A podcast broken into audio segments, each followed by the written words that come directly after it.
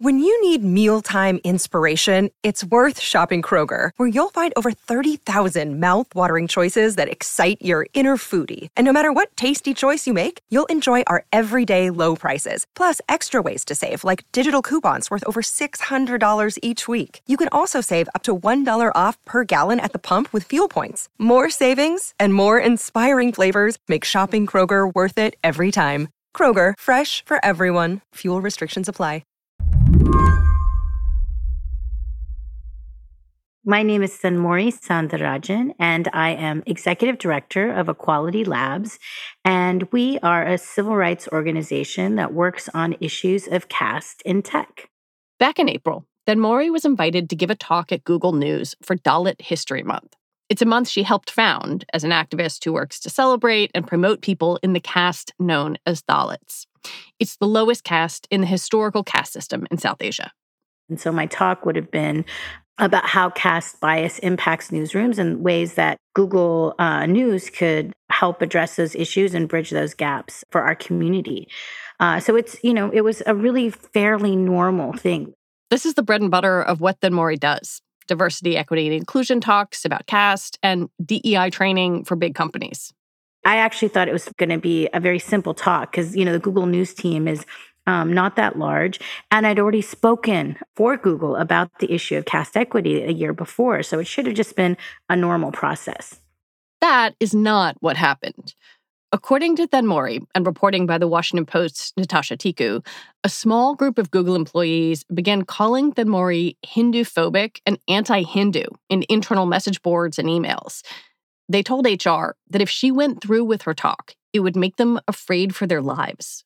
And rather than look at their own, you know, vetting process, which had vetted me earlier in the company, and even the factual, you know, evidence record to who I am and my work as a DEI and caste and tech expert, they decided to postpone the talk. Google told the Washington Post that they canceled the talk because it was creating division and rancor. A senior manager who had invited Thenmozhi to speak resigned in protest. And once the story about what happened became public, Thenmozhi says, things got worse, online and in real life. Massive, massive amounts of disinformation and direct calls for violence were unleashed on the internet. Some of them, you know, had like disgusting memes of me in terrible positions. There was, um, there was, you know, calls to try to identify where my parents and I lived. There was people asking for weapons and, you know, how they could find us to cause us harm. People said they should take me out, you know, show her really what should be done. And all of that information, again, I am a DEI practitioner. The fact that the simply the conversation around caste could lead to us living in a safe house shows how much violence exists for caste oppressed tech workers in this space. So, today on the show, why caste is such a fraught issue in Silicon Valley, and how tech companies, even those with large South Asian workforces, have tried to look the other way. I'm Lizzie O'Leary, and you're listening to What Next TBD, a show about technology, power, and how the future will be determined. Stick around.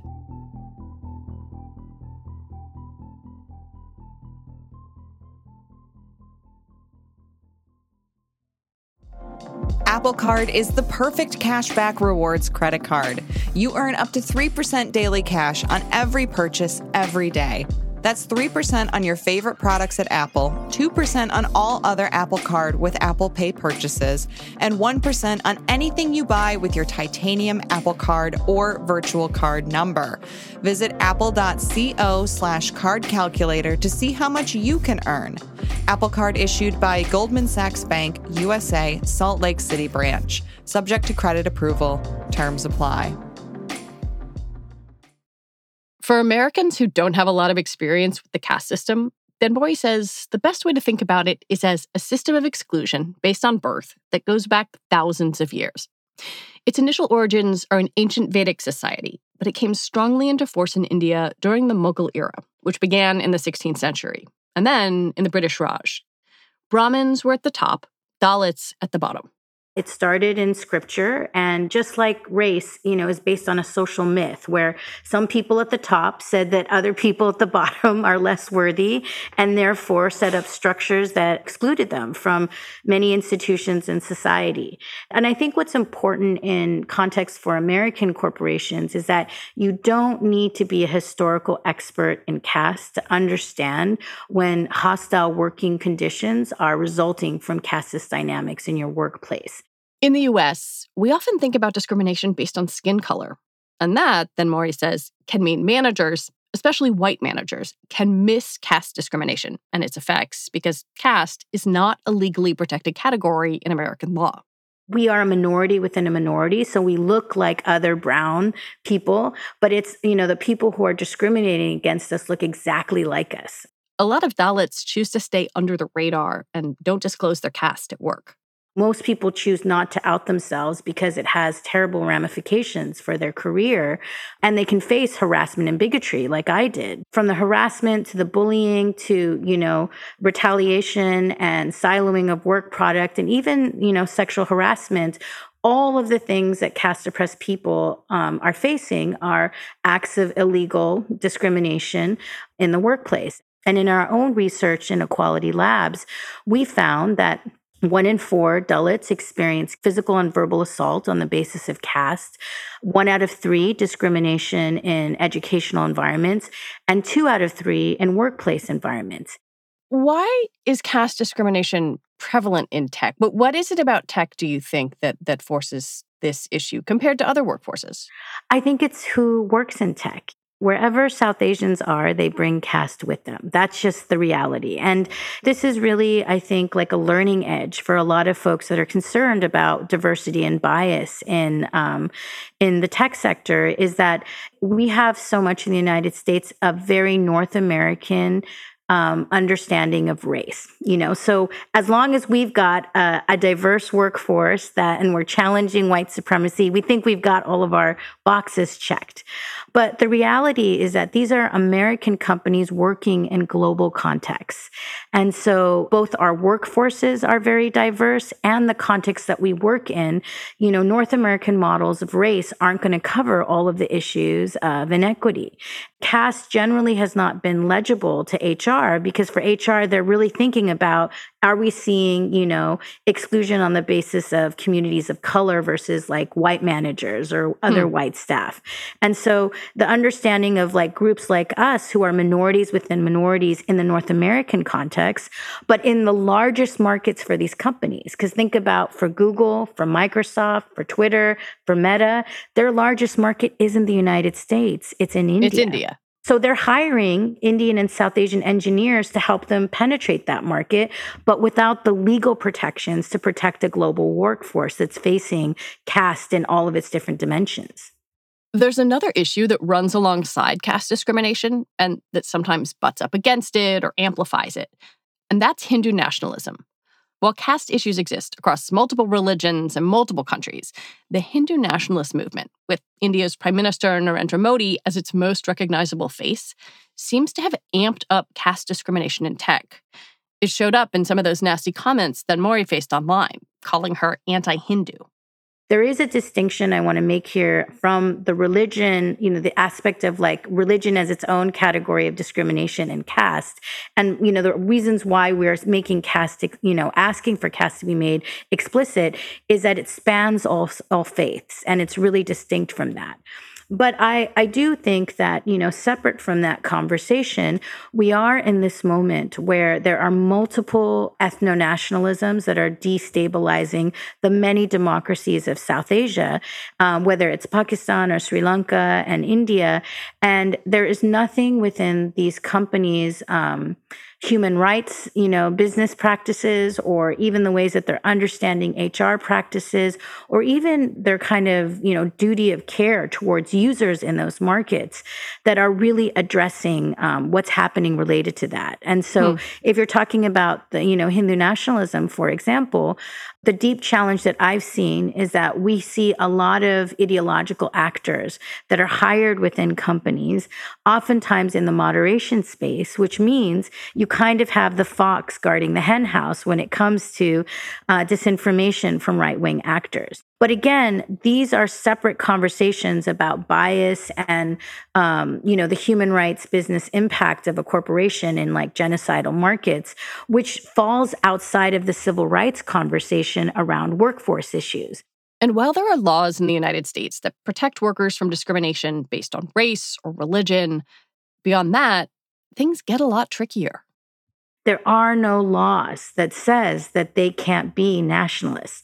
There are laws that say that they can't be bigoted and discriminatory towards me. But it really shows the kind of design challenge that we have with these companies working in markets that are declining with relationship to religious ethno-nationalism is that all of the measures legally that should hold them accountable around their duty of care to their users and their employees are failing. I mean, the fact that you have a Brahmin CEO, you know, who's from the topmost caste of Google, being unable to assert that caste is a protected category throughout its company, I mean, that's such a shame, you know, and it's really, you know, and it's a failure of their civil rights obligations because, again, if what happened to me as a contractor uh, could occur, imagine what's happening to caste oppressed employees inside the company. When we come back, the legal case that might change how caste is regarded in America.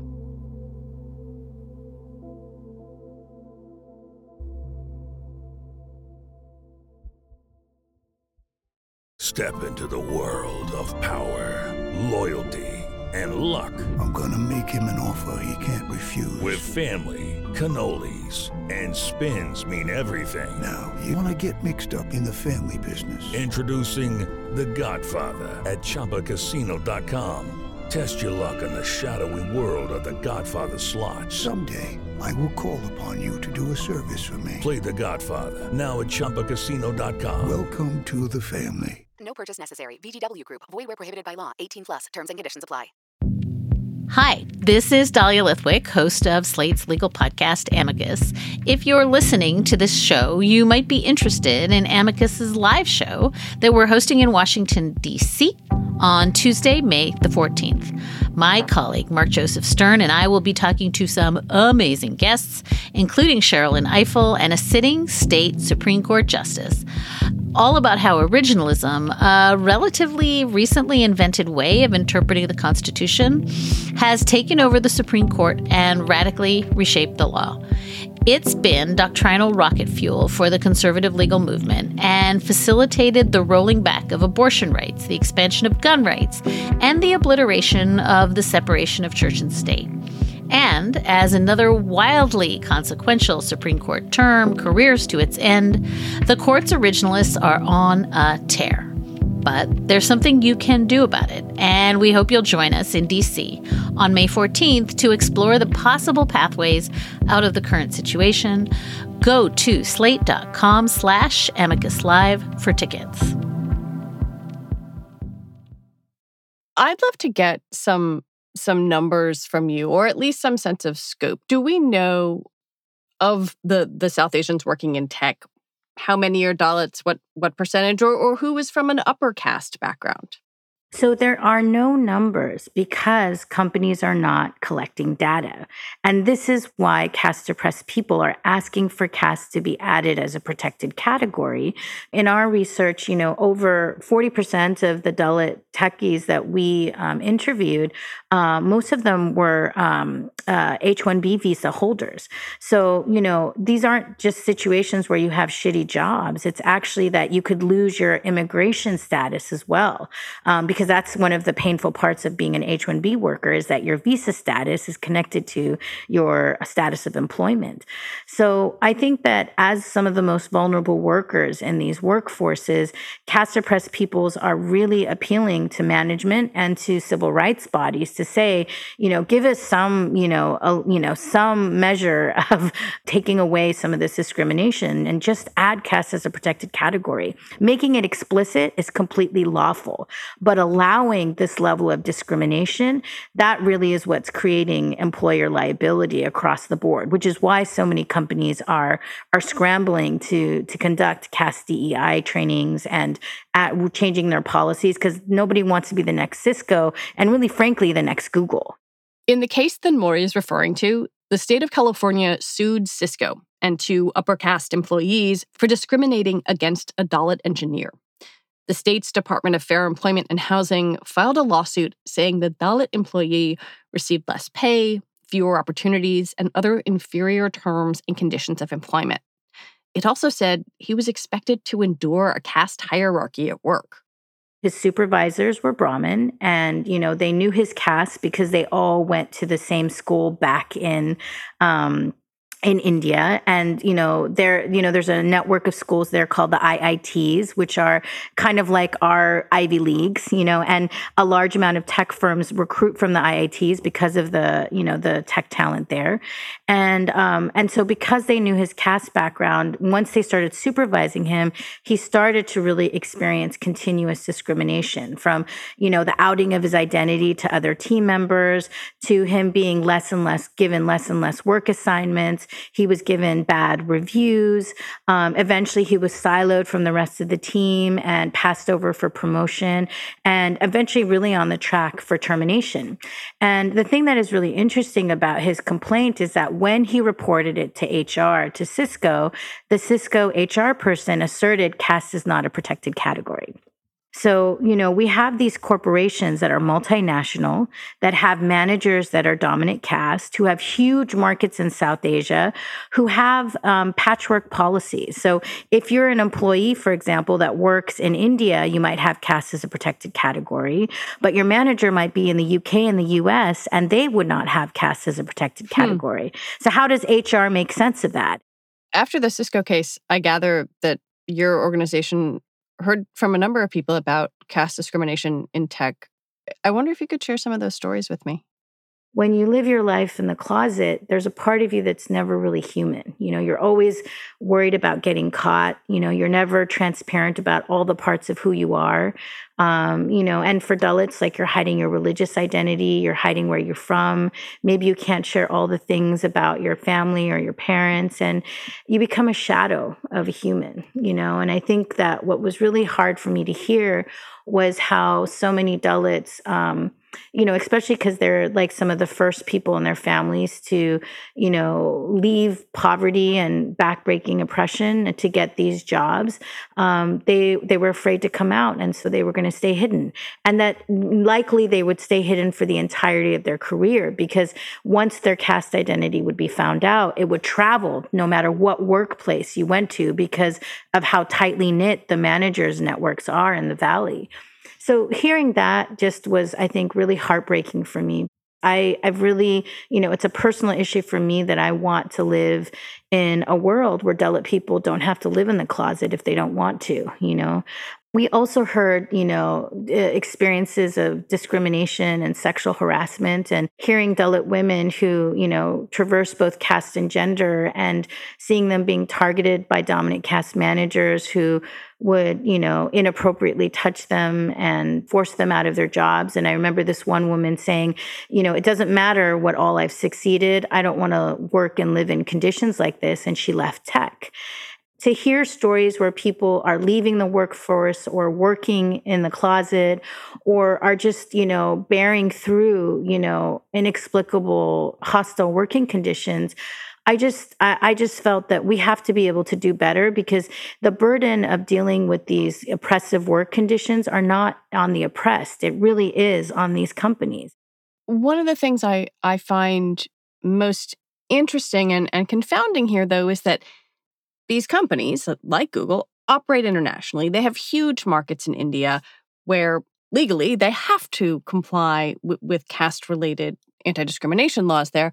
And so the idea that they aren't focused on caste or that they don't understand the significance of caste discrimination seems strange to me.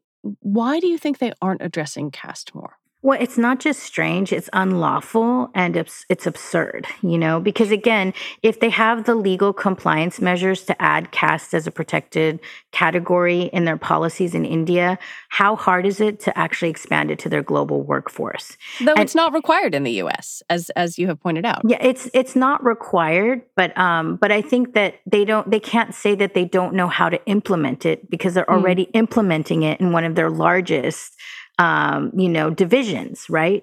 So that's why it doesn't make sense. And Sundar Pichai himself is a Brahmin. you know, how does he not know this? You know, and and what was very interesting to me is is that again, it shows that you have these dominant caste managers and executives who are are excelling in these roles in the C-suite who are there targeted also not just for their excellence but also because you know companies want to have diverse workforces but they pull up the ladder behind them when it comes to the issue of caste. You know and you can't be progressive on the issue of race and regressive on the issue of caste. You have to be able to understand both particularly if you have the the cultural context and understanding. So there's not in a situation where he can say I've never heard of caste before. It's completely new for me. You know, of course he, you know, he's from one of the most casteist states and one of the casteist cities in India and Madurai, like where he's from. Dalit activists routinely have scars on their face from knife attacks that mm. dominant caste people have inflicted on them as they fought for their rights. I just think of it as it's all just a game of smoke and mirrors. They could easily add it. There's nothing unlawful about adding caste as a protected category. Um, I just think that it's bigotry and discrimination that's making them re- reticent to to move forward on what should be, you know, just bringing their entire workforce into compliance. You wrote to to Sundar Pichai about what happened to you. If you got the chance to sit down with him, I mean, what would you say? I would sit down with Sundar and say, look, like you and I are in this unique, you know, moment of um, a tornado, uh, of a conversation of a deep historical trauma that has put us on um, opposite sides of this conversation, but we don't have to stay on opposite sides of this conversation. We could work together to actually, you know, help set an example for the field because it's a very, very small change. It's really about adding, you know, uh, a word like caste to their policies that affects their global workforces, and and the the fact that there's so much intimidation and trepidation to do so i wonder how sometimes you know if that's actually from a, a, tier of management and lawyers or if it's from sundar's own experience of fragility related to caste and so being able to have like a personal conversation about each of our caste backgrounds, you know, who who do we want to be? Because we both left India, right? We're we're in the United States. So there's no reason caste should exist here, but just the way that I was treated is an example of the fact of how pernicious caste is here and no one wants to have that be their legacy you know if i if i were sundar and i was the head of a company that had a big fiasco like this i would look to my children and say do i want my children to know that one of my legacies was is that i shut down a civil rights conversation no you know, you want to be, you know, if you remember, everyone's probably, you know, laughing at Google's slogan, do no evil. But hmm. there's a there's an opportunity here to return to that, you know, even a little bit for a very important issue. And I would try to create a path towards him coming to the table to actually be a collaborator in change as opposed to someone who's being an obstacle to change. Thenmozhi Soundararajan, thank you so much for talking with me. Thank you, Lizzie. So glad to be here. Thenmozhi Soundararajan is the executive director of Equality Labs. We reached out to Google for comment, but hadn't heard back by recording time. That is it for the show today. What Next TBD is produced by Evan Campbell. Our show is edited by Jonathan Fisher and Nitish Pahwa. Joanne Levine is the executive producer for What Next. Alicia Montgomery is vice president of audio for Slate. TBD is part of the larger What Next family, and it's also part of Future Tense, a partnership of Slate, Arizona State University, and New America. We will be back next week with more episodes. I'm Lizzie O'Leary. Thanks for listening.